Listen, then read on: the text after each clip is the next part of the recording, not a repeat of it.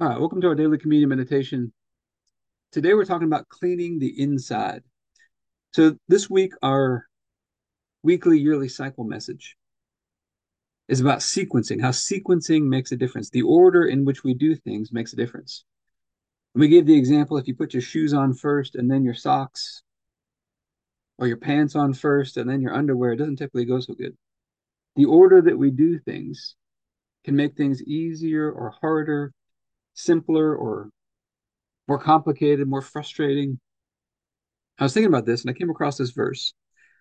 Jesus is talking to the religious leaders, and they're so worried about the outside appearance, getting everything clean on the outside. But Jesus says, first clean the inside of the cup and dish, and then the outside will also be clean.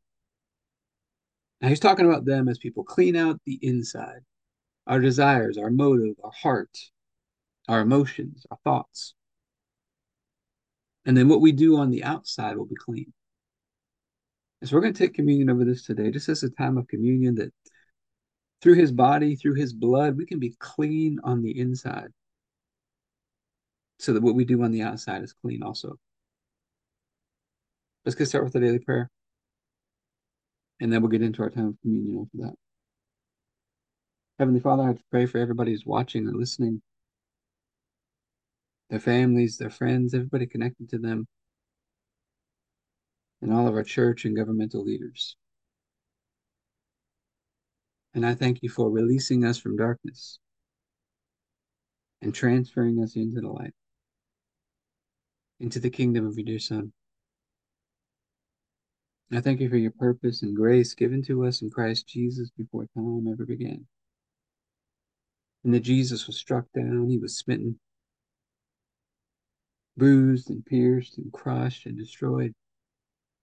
Also, that you could be on our side, that you could be fighting for us. And Father, I keep asking that you that you would help us to know you more and more, to know all that Jesus did for us, all that He made avail- available for us. I ask you to bless us, to expand our borders and our territory, to expand our capacity to receive everything you've given us in Christ and to let it flow through us so that we do good and are blessing to people all over the world. Send us opportunities to do good and be a blessing today. And help us make the most of those opportunities. Keep your hand on us and help us do today what's right and best in your eyes. And do it with peace and joy and confidence in you. And ask you to stretch out your hand to heal and do signs and wonders and keep us from evil and pain. Through the mighty name of Jesus. Amen. And Father, we're so grateful. Grateful that through the sacrifice of Jesus, we can be clean on the inside. Help us to walk in this so that what we do on the outside is also clean. And we thank you the night Jesus was betrayed, he took the bread and he said, This is my body, broken for you. Do this in remembrance of me. I thank you that we get this opportunity today to remember we've been made one with you through the sacrifice of Jesus. And so I thank you for this bread and ask you to bless it in Jesus' name. Let's go and take our bread.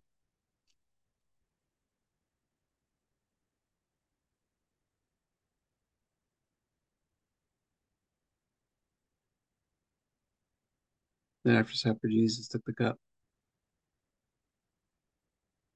And he said, This is the cup of the new covenant. In my blood, poured out for the forgiveness of sins for many. He just, he's cleansed us with his blood. I just thank you for that. Let's go and take our juice.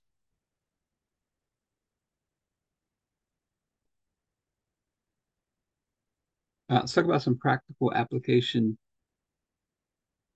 into our health and fitness. Now, a lot of times we get focused on nutrition and exercise, all these types of areas. But like we talked about about a week ago, our emotions are one of the most critical pieces of health. Got to get the emotions right if we want to truly be healthy.